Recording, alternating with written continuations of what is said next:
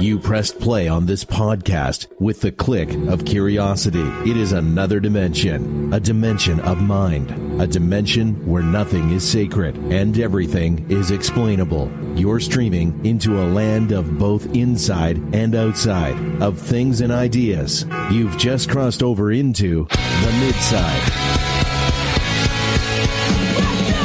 Welcome to the midside, where if there's too many people in the mosh pit, we don't fucking go in it. I'm your host, Justin M. Lesneski, the hopeful romantic, and I retroactively and proactively denounce anything anyone has ever said and ever will say on this show. Of course, when I say anyone today, I, I mean only me because I am going solo on this episode. Christine and I uh, have things to do after the Patriots game, and because of the the time difference between myself and William, it, it isn't fair of me to ask William to to wake up this early to record. So releasing this episode, you are listening to this episode on a Monday morning, but I am recording it early on a Sunday morning, early for the West Coast especially. This would be super early for the West Coast. So after the Patriots game, Christine and I have an appointment to talk to somebody who's a representative for a housing complex that's being built around here, a condo association or a townhouse association, one of those two things. Uh, we're we're looking in the area to see what's around because, of course, one of the mo- reasons I moved to Orlando was to buy a place to live.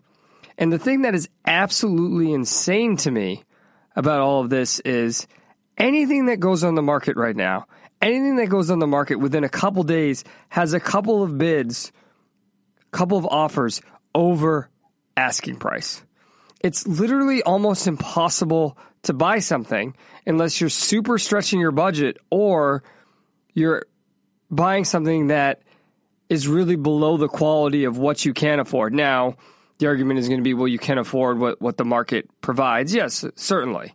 Certainly. But what I'm saying is what I believe I deserve. It, it puts us in a place where it's better to rent. It's better to rent. And, you know, with the minimum wage in Florida is going to go up to $15 in the next five years or so. And with all the inflation that's going to hit because of all those stimulus checks, the cost of places is going to continue to rise, is going to continue to rise. The value of my dollar is going to continue to go down. And we are not the only people in this situation. It's so interesting to me that other people have been like, oh, yeah, when I moved to Florida a couple years ago, I was talking about this is somebody else saying this, obviously. They were telling me they were talking about thinking about buying and they were looking around and they kept getting outbid on everything. So they just sort of gave up. They just sort of gave up. That's, I don't know, that's, that's kind of fucked up to me. Like, maybe we need to build more housing? I don't know. I don't know. I don't know, just just just a small thought, but but that's what we're doing after watching the Patriots game this afternoon. Christine and I are going to go do that, so that's why this is a solo episode. Uh, just a small thought. I have much more interesting things to talk about, much more interesting than the the angst and ennui of the housing of millennials, right? The um, Sunrise Skater Kids have a song about homeless millennials talking about the situation that I just described, but you know, even that song kind of annoys me. So I, am not going to bore you with that. I'm going to talk about a bunch of other stuff. Uh, talk about a little bit about V for Vendetta and Guy Fawkes. Talk about the Fountainhead. Talk about uh, football. Going to have some football conversation here. Going to talk about getting a census letter from the U.S. Census Department and then tagging them on Instagram. And then I'm going to review Army of Thieves finally. And holy shit, Netflix recently. Netflix has been hitting recently. Army of Thieves, Red Notice comes out soon. Uh, they've got a couple other movies that are interesting that I can't remember off the top of my head. One about um, one with Jimmy Yang. I can't remember the name, but Jimmy Yang from Silicon Valley catfishes a girl, and then the guy that he was catfishing as is there, and she, the girl he catfished, Jimmy Yang catfish, tries to date the guy, but she starts acting like she has interest she doesn't.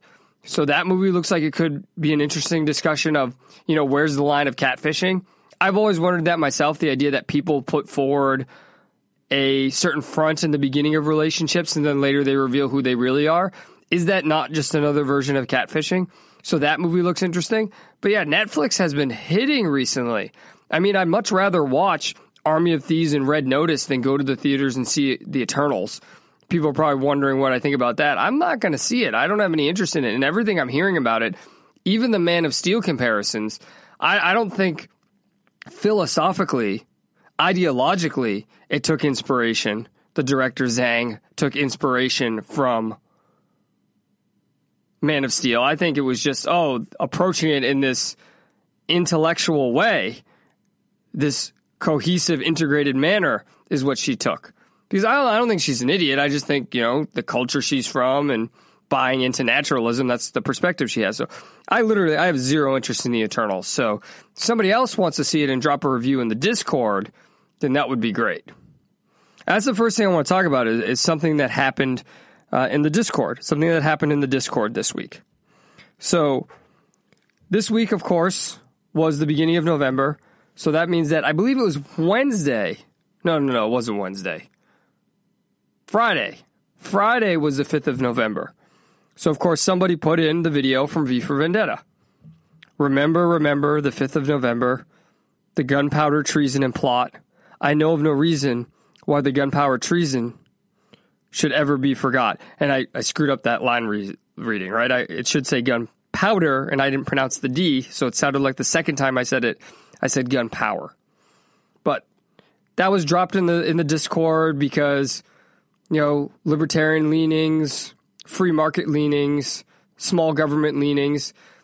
Anytime you think of that, you think of things like V for Vendetta. That V for Vendetta, the the fifth of November, that is a very libertarian, small government, anarchist holiday. Because Guy Fawkes in that movie especially rebelled against fascism, rebelled against fascism. Now, somebody else replied in the chat and said in the Discord and, and talked about how Guy Fawkes was a theocrat and how disappointed he was to learn that. But but here's the deal. Here's the deal. We need to remember the purpose of stories when we're looking at things.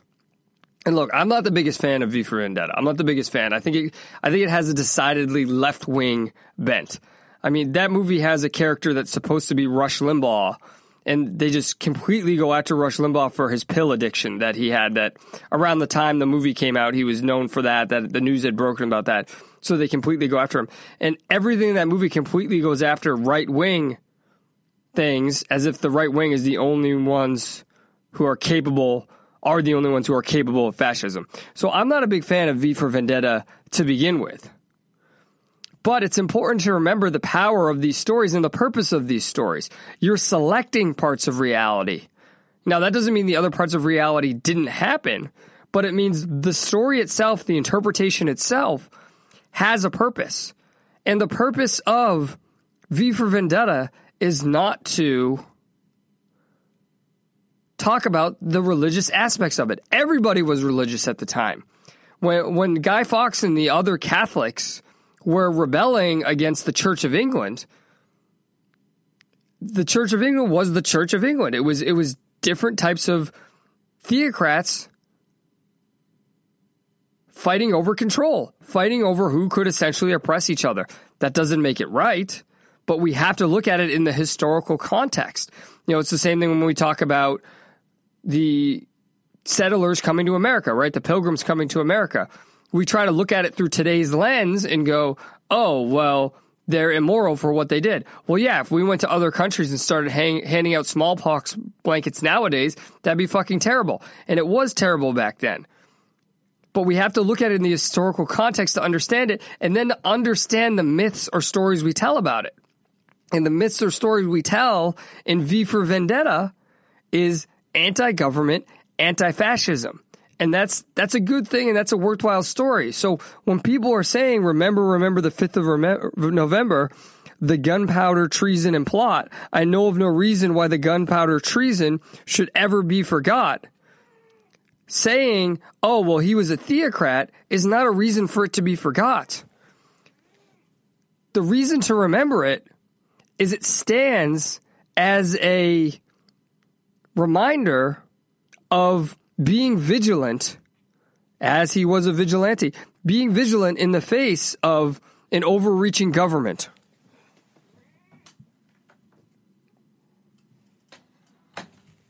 Sorry, I had to let the, the, the cat out of the closet there. Sorry for that pause. Uh, and, and I think in today's day and age, especially with everything we've talked about over the last year, that's an important thing to remember. I mean, it, think about 300. Think about 300.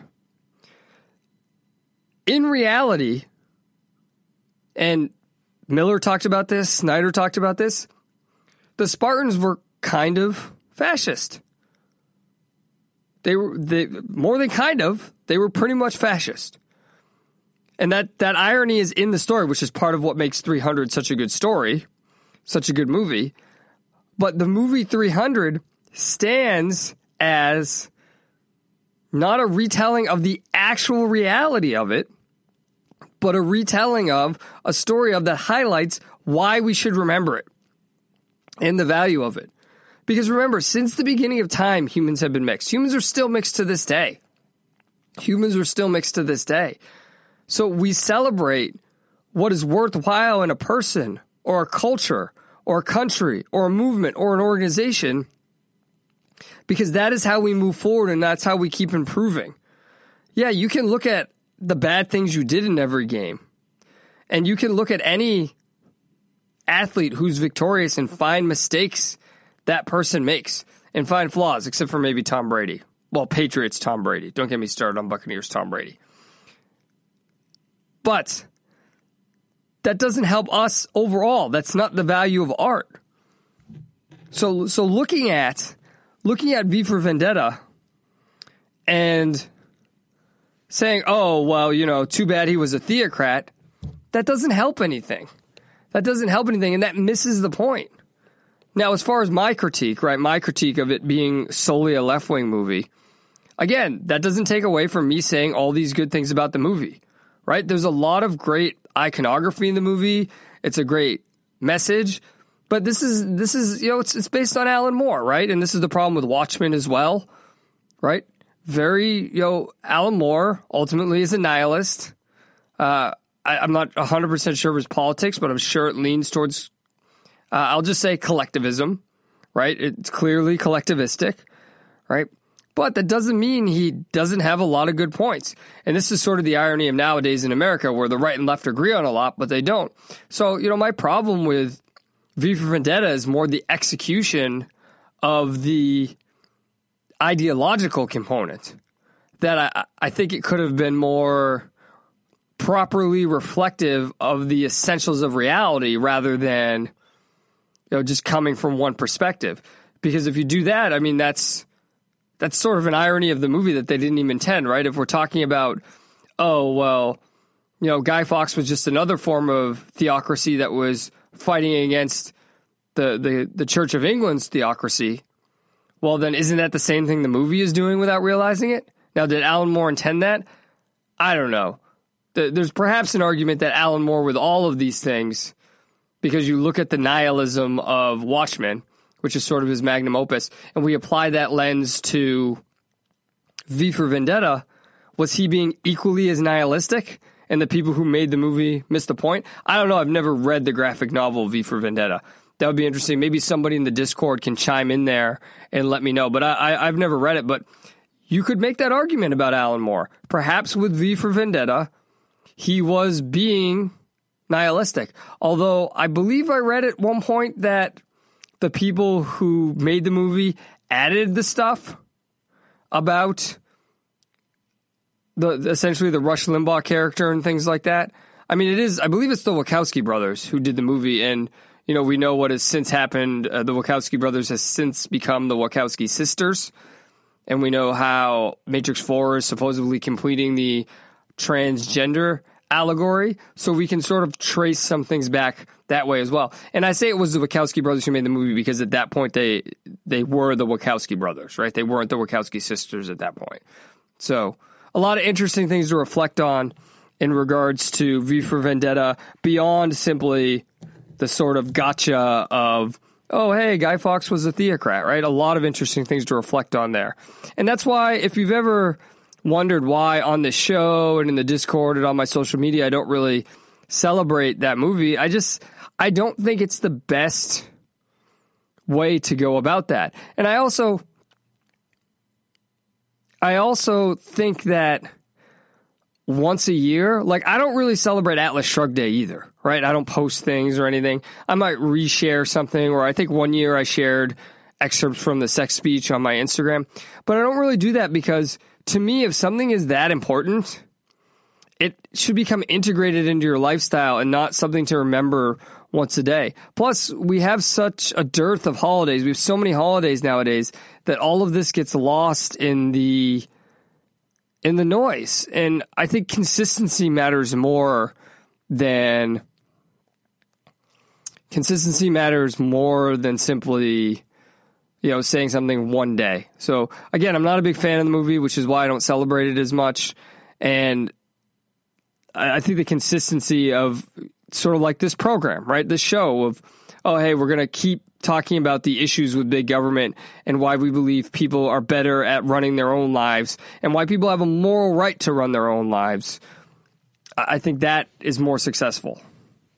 But speaking of consistency and speaking of integration of art, I was having a conversation with a midsider about the Fountainhead, and she pointed to a scene at the beginning of part four of part four, you know, the part called Howard Roark, where the this the part opens with a scene of a man in his early 20s who just graduated from music school, music college, and he's sort of having existential angst. Right? I mean, that's sort of one of the motifs of The Fountainhead is existential angst for all the characters.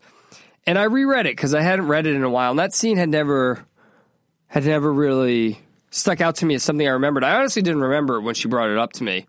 So I reread it because she said it was really impactful on her. And I'm going to read one paragraph right now. Hopefully, I do better than when I read the uh, the 5th of November there, when I re- read the beginning of that poem. Because the end of this paragraph, the end of this paragraph, I think, is so powerful. And I think it's such an amazing quote. He had always wanted to write music, and he could give no other identity to the thing he sought. If you want to know what it is, he told himself, listen to the first phrases of Tchaikovsky's first concerto or the last movement of Rachmaninoff's second.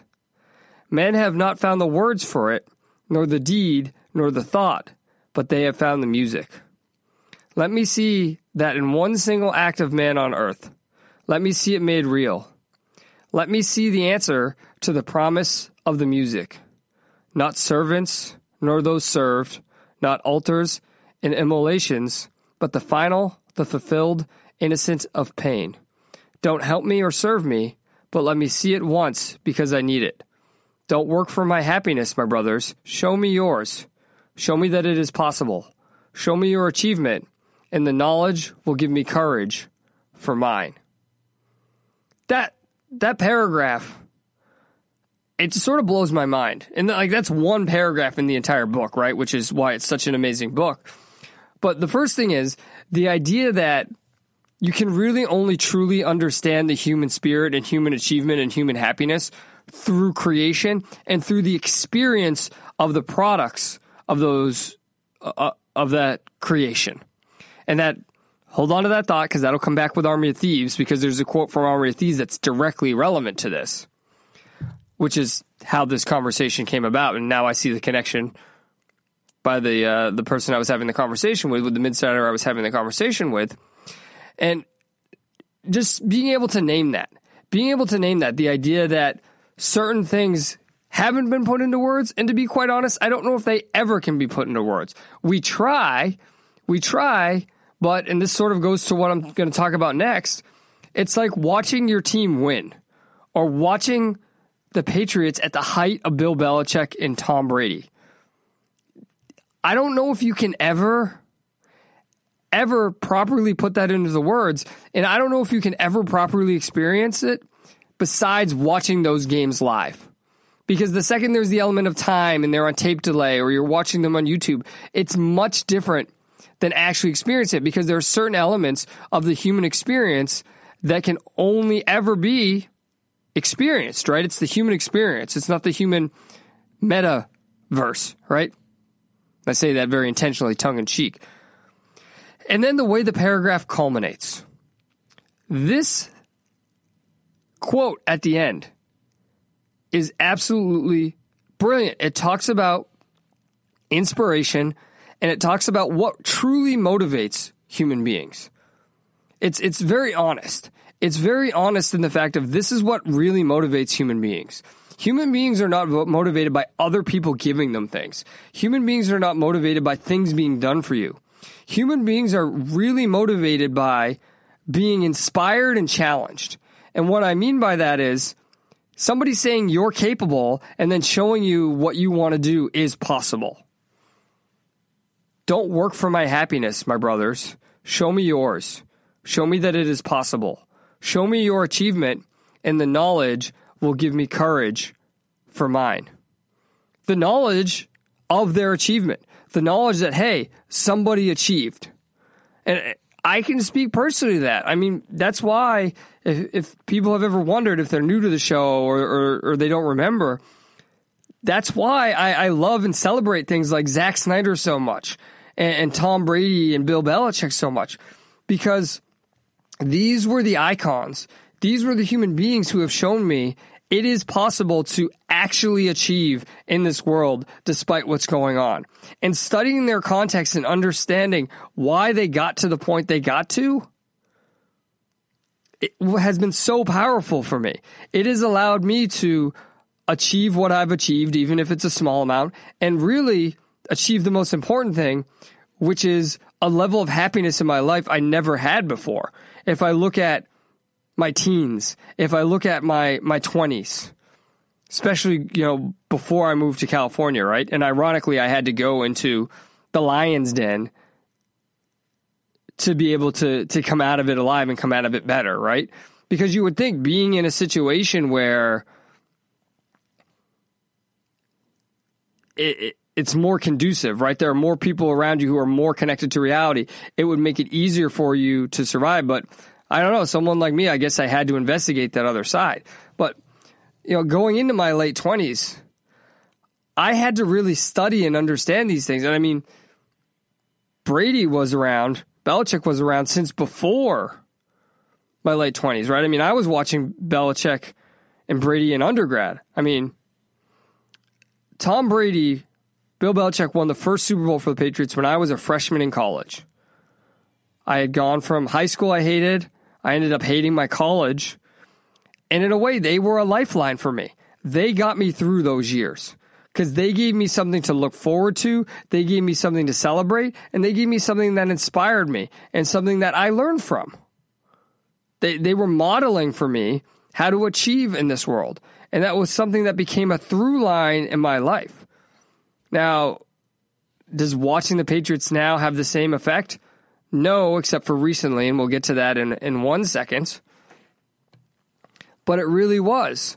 And then, you know, seeing Zack Snyder later and seeing other elements of greatness. I mean, even in high school, right? I, I've been a huge Eminem fan my whole life because he, in my opinion, is the greatest rapper of all time.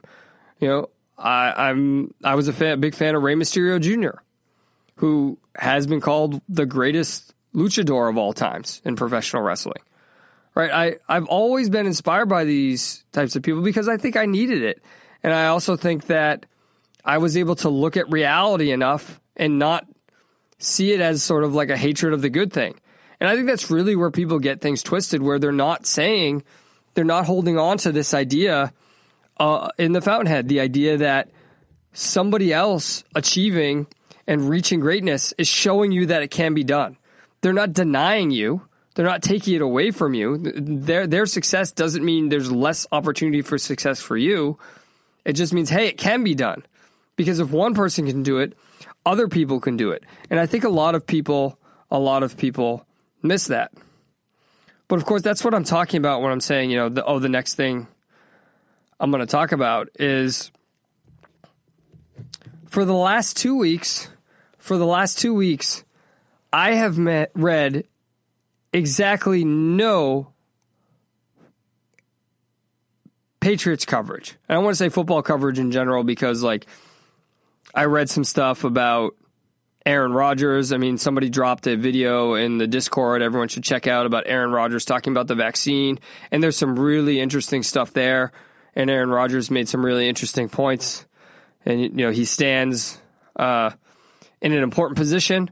You know, remember Cole Beasley in the offseason, how he stood, right? People taking this position is super, super important. Super important. So I don't want to say no football coverage at all, but I even wouldn't consider that football coverage. I consider that culture. But one of the things I used to really enjoy over the last 20 years of Belichick and Brady was going to websites and reading the analysis of the games, the roster movements, the practice reports. And then I would take that and that would give me insight as to what's going on in the games. But two things have happened here. Two things have happened here. One, I became absolutely sick of all the conversation, right? Go on Pat's pulpit and read the articles. Go on Reddit and read the conversation. Go on Twitter and read the conversation. See all the accounts on Instagram. And all of the conversation is surface level conversation. It's surface level conversation and it's all just emotional dumping. It's just here's a place to dump my emotions. And I was engaging with it over and over again and I was finding that literally for weeks this season, it would get to the point that I was just like, I'm reading this and I'm making myself feel like I'm more engaged as a fan. I was convincing myself that by doing this, I was becoming a better fan. But what it was really doing was giving me less enjoyment and making me a worse fan because it was biasing me towards interpreting the games and my experience through the lens of other people who are either unhappy or don't know what they're talking about. Let me give you an example. Two of the major things that have been said all season, or were said, I don't know, from the last two weeks, what have been said all season was, oh, Bill Belichick's a, a terrible general manager and he's not a very good coach, and his lack of success without Tom Brady proves that. Likewise, Josh McDaniels, the offensive coordinator, is really being exposed because his play calling is terrible. His play calling is terrible without Tom Brady, and it has been for this season and the last. Now, let me give you my perspective to show how it opposes that, and it shows how that perspective is emotional. My perspective is twofold. One, well, let me say threefold. One, you don't just lose the greatest quarterback of all time and restart quickly. Couple that with the intense roster turnover because of the salary cap situation, and you have to basically reinstall the system. Now, there are players like Matthew Slater and Devin McCourty who are still around, and they make that transition smoother, right? Dont'a Hightower came back this season, but that's also the conversation about last season. Last season, when the team is terrible, that is the last season was the worst I have seen the team since the 1990s pre Bledsoe. That's how bad the team was. That's how bad the team was. But it was for a couple of reasons, and this is the second thing. This is the second thing. One, last season was dealing with the salary cap implications of paying Tom Brady and all those receivers to try and get titles over the end of Brady's career with the Patriots, right? I don't think Belichick expected him to still be going this strong at this age as he is in Tampa Bay. Although I would argue, I think being outside the Patriots system is starting to change Tom Brady in a way that makes him not peak Brady. I'm not saying he's still not physically able to go. And I'm still not saying that he is he doesn't understand the game as well. I'm just saying the discipline is different with Tampa Bay. And if you get yourself used to a different style of discipline, I mean, look at all the endorsements he's doing now, right? I think Brady's more concerned about brand building. I think that when you get yourself used to that, then it changes who you are. Maybe subtly, but it changes who you are the Patriots have always been focused on growing and learning and changing and adapting. Whereas I think Brady's kind of just relying on what he's used to and his knowledge of the game. And that's starting to catch up with him. He recently threw a pick that was very much like Peyton, against the Saints, that was very much like Peyton Manning's pick against the Saints in the Super Bowl that lost the game, that Tracy Porter returned him for a pick six. Super similar plays. Stuff like that never happened before, and we're starting to see more of that, especially with Gronk out, especially with Gronk out, because Brady and Gronk have that same understanding. But that's my point. You take Brady away, you take Gronk away, you put them in salary cap hell, and then, then it's the COVID season where there's no preseason. And we know, we know how long it takes to install a Belichick system on a team every year. Think about it this way. Every year the Patriots would have their worst season, worst month in September. That's essentially two months of preseason. That's essentially two months of preseason. Every year they'd have that. Well, you take away preseason. How long does preseason last in a COVID season? Probably the whole year. In that sense, it's not a surprise Brady won the Super Bowl, right? He had the most preparation and he had the best system in place in his mind. And as he took more control of that team, the team succeeded. So it's not a surprise. That's a team that would win in a COVID season. And I'm not trying to minimize Brady's Super Bowl. I mean, that's a huge accomplishment, the fact that he was able to do that. I'm just saying that for the Patriots, if we look at why they didn't do well last year, I don't think it's because Belichick is bad as a general manager. I think he put himself in a bad position because he was trying to maximize assets due to the context of Brady being near the end of his career. And then we had to look at the context of COVID. You have to look at the context of COVID, right? He didn't want Jarrett Stidham, who was having trouble learning the offense and reading defenses. He didn't want him running the team on a shortened season. So he brought in Cam Newton as sort of like, I say he was sort of like a shield. He was a PR shield. So we look at that, and then we look at this season where who did they bring in? A rookie quarterback. A rookie quarterback who, at this point in the season, by all means, Mac Jones is the best rookie quarterback. Any way you look at it, he's the best rookie quarterback. He is exceeding beyond all of them, succeeding beyond all of them. That makes the development of the early season, which again, as I've said, September is preseason. This is sort of like preseason for Mac Jones's Patriots, and this whole season is. So you have to look at it as a slow developmental thing that's coming out of a context of everything that I just described that previously happened. And the coverage, the coverage I was reading got to the point that nobody was acknowledging that. And they would dismiss it. They would dismiss it. Oh, well, that's, you know, that's just an excuse. That's just an excuse. No, you have to measure based upon the context. And look at the team now. Look at the team now, right? Beginning of November, they're four and four. To be able to put yourself in that position with everything you dealt with last year, your rookie quarterback this year, all the new players you signed in the offseason, to be four and four, to be within two games of the division leader, who you have two games against, you've put yourself in a good position. Now, I don't know what's going to happen today, right? You guys are listening to this on a Monday. I'm recording on a Sunday. I don't know what's going to happen. Maybe they lose today to the Panthers. They might. It's possible. I don't know. I, do I think they will? No. But even if they lose, they're still four and five and they're still competitive going into the second half of the season. And that's really, that's really what there is to watch for with your team. You want your team to be competitive and play meaningful games into the back end of the season. And as long as they can keep playing meaningful games into the back end of the season, I will consider Belichick a, a success, McDaniels a success, and the season a success. And I didn't want to take that away. I didn't want to take that away, and I didn't want to not look at it from that perspective because of the things that were going on, right?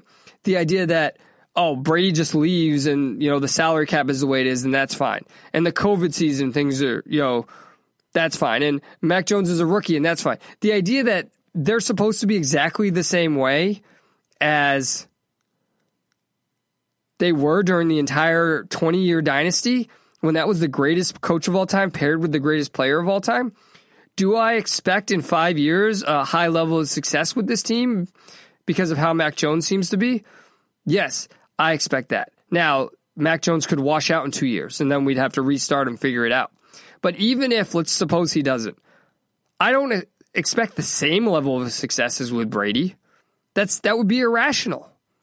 But people emotionally expect that, and then that becomes the coverage. And to me, that is all sports coverage nowadays. It's all, I mean, watch like American Ninja Warrior, right? Every video package in American Ninja Warrior is all these personal, emotional stories.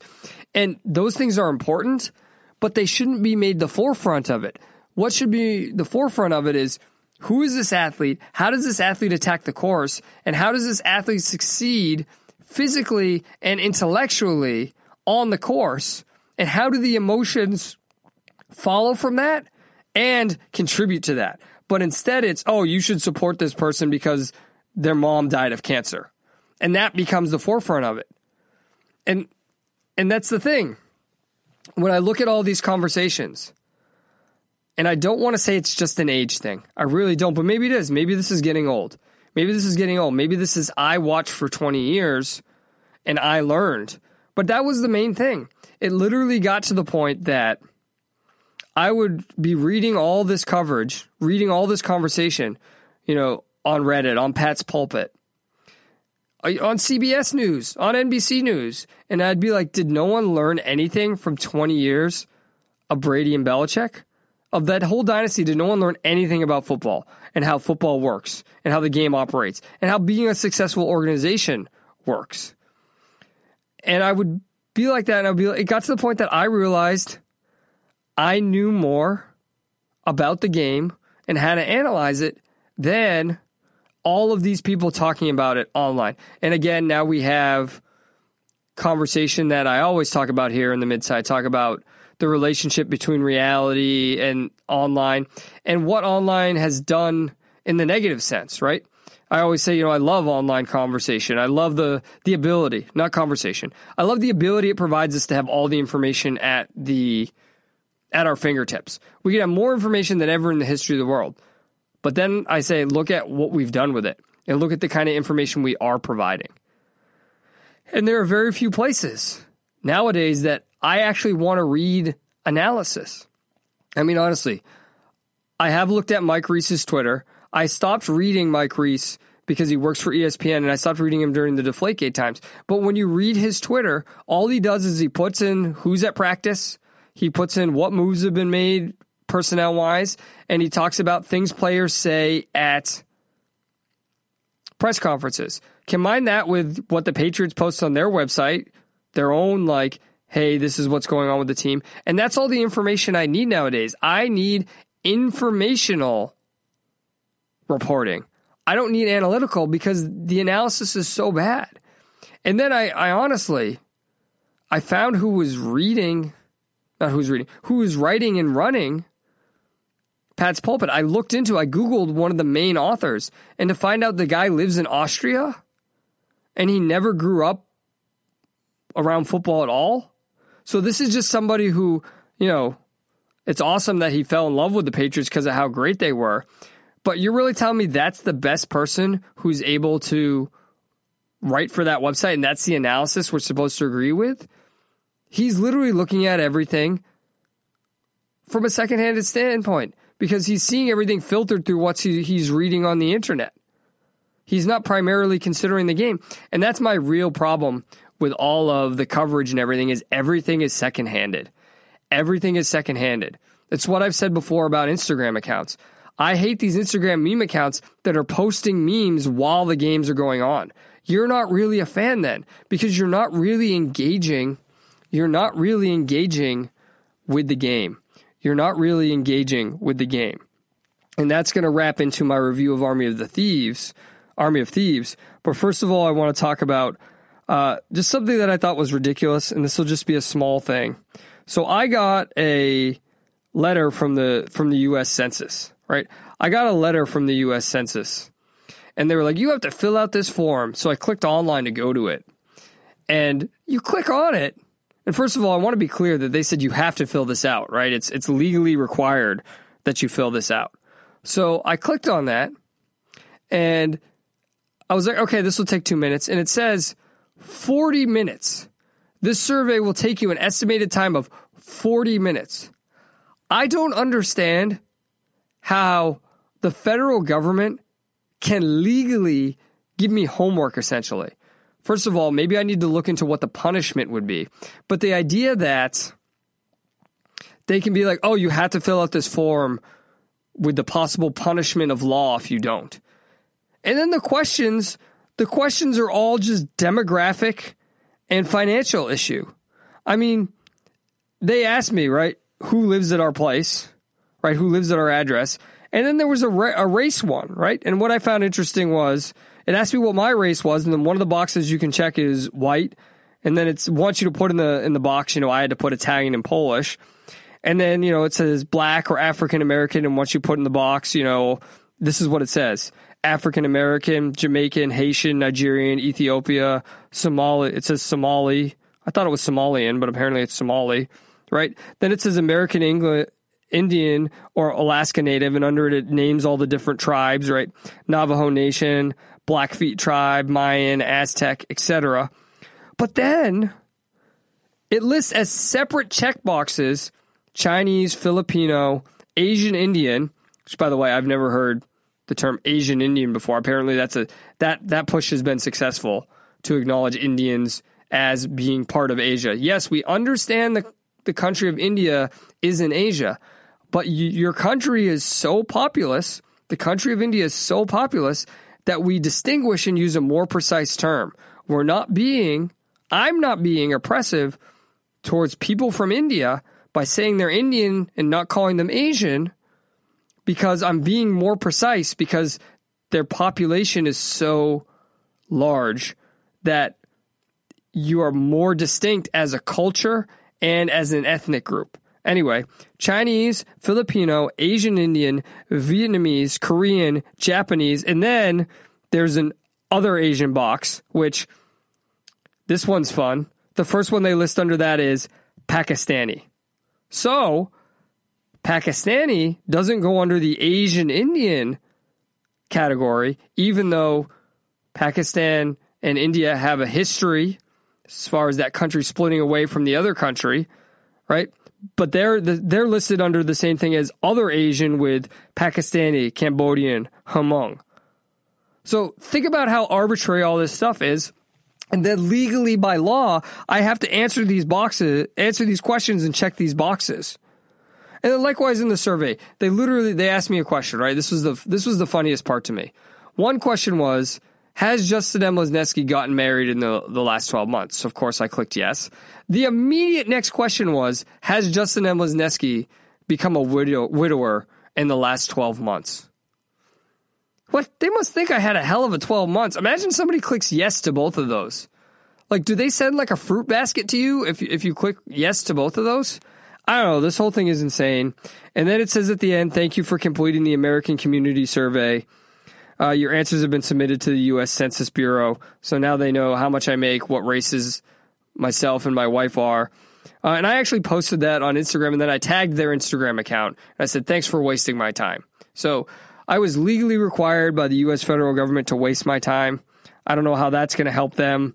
I mean, I guess they're going to say, oh, well, knowing the demographics and, you know, how much money everyone makes helps us socially engineer society better. I don't want you to socially engineer society. I want you to leave me alone.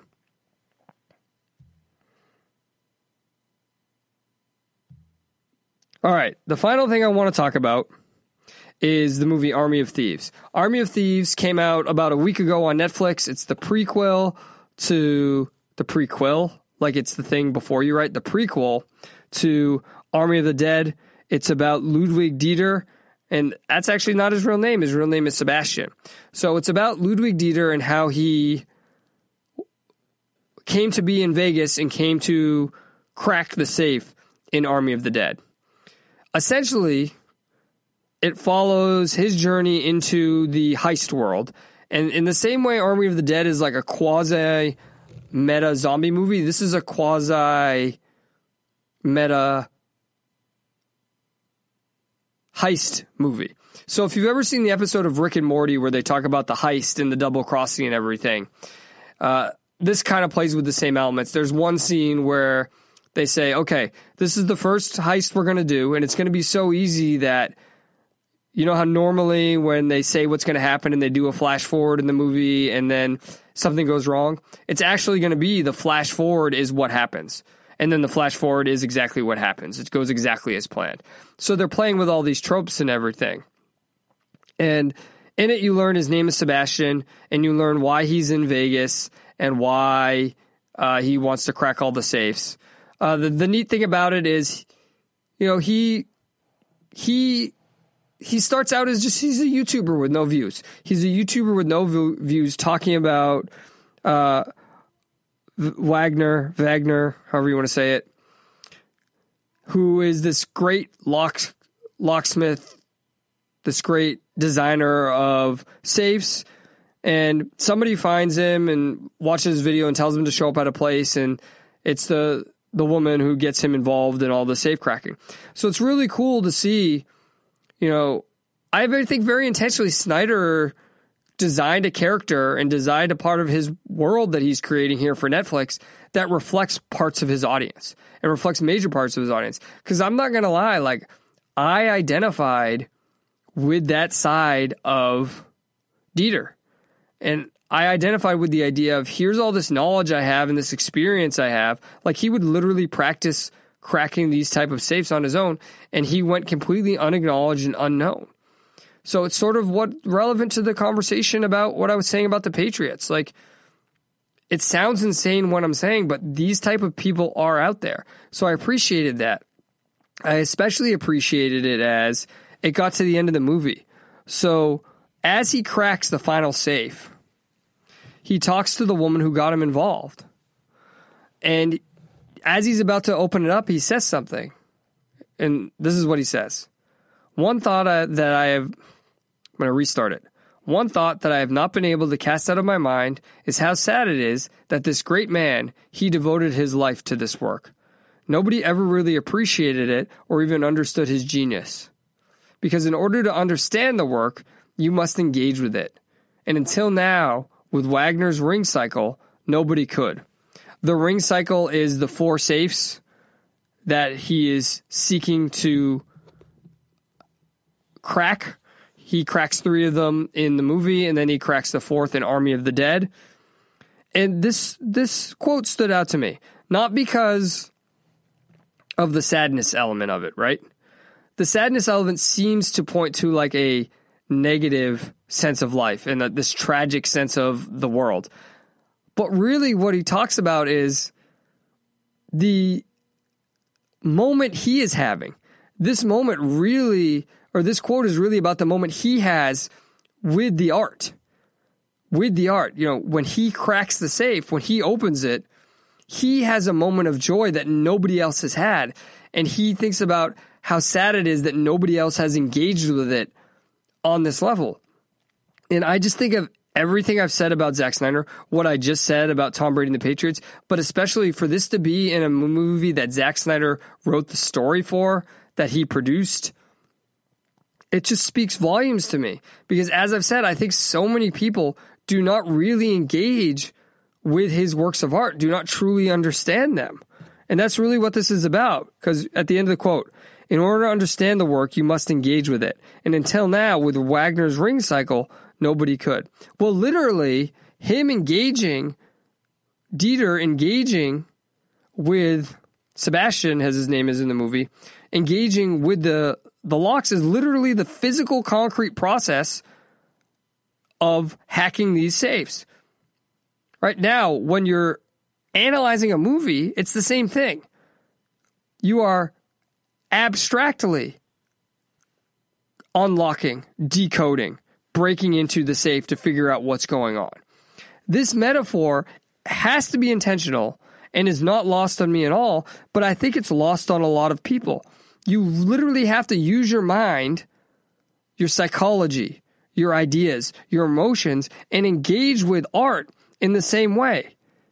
The thing that makes this movie so interesting and which makes it a bromantic movie for me is that Dieter engages with the safes as art. So there's two things going on here. There's all the people who are just engaging with this mo- movie, or not this movie, this safe. Everything is purely pragmatic.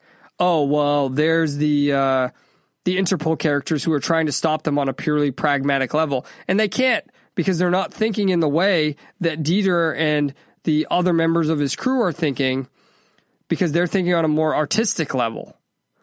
And part of the reason I don't rate this movie so romantic is some of these other characters are sort of underdeveloped in this way, especially the Interpol character. He just sort of shows up at one point and he's the stereotypical bumbling police agent, bubbling uh, agent who's trying to capture these people.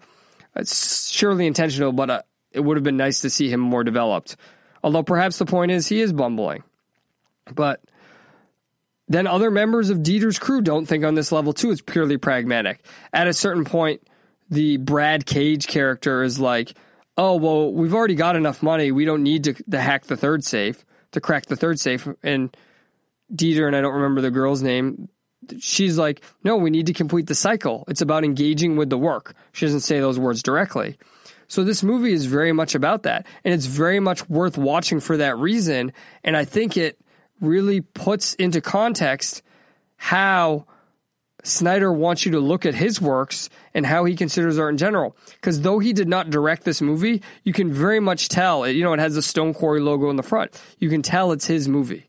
You can tell it's his movie. You can tell it's in his universe, and it's definitely worth watching. It's it's on the level of Army of the Dead. They're they're pretty much about the same, which is what you want. Which is what you want in a in a universe. You want all the movies to be pretty similar in quality.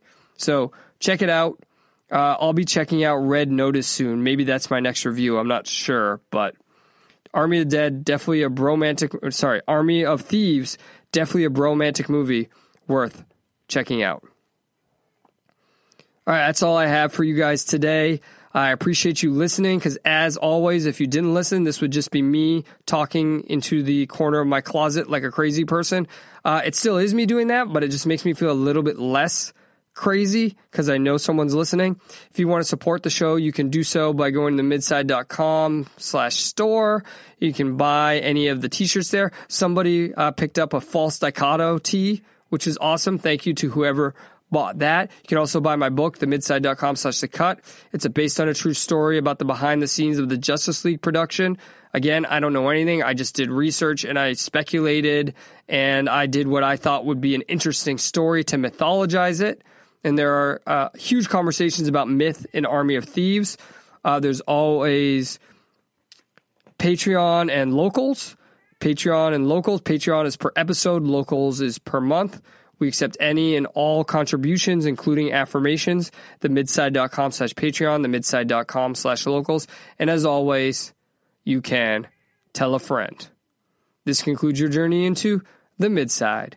I'm Justin Emblesneski reminding you that if things get tough, take a step back and witness the farce.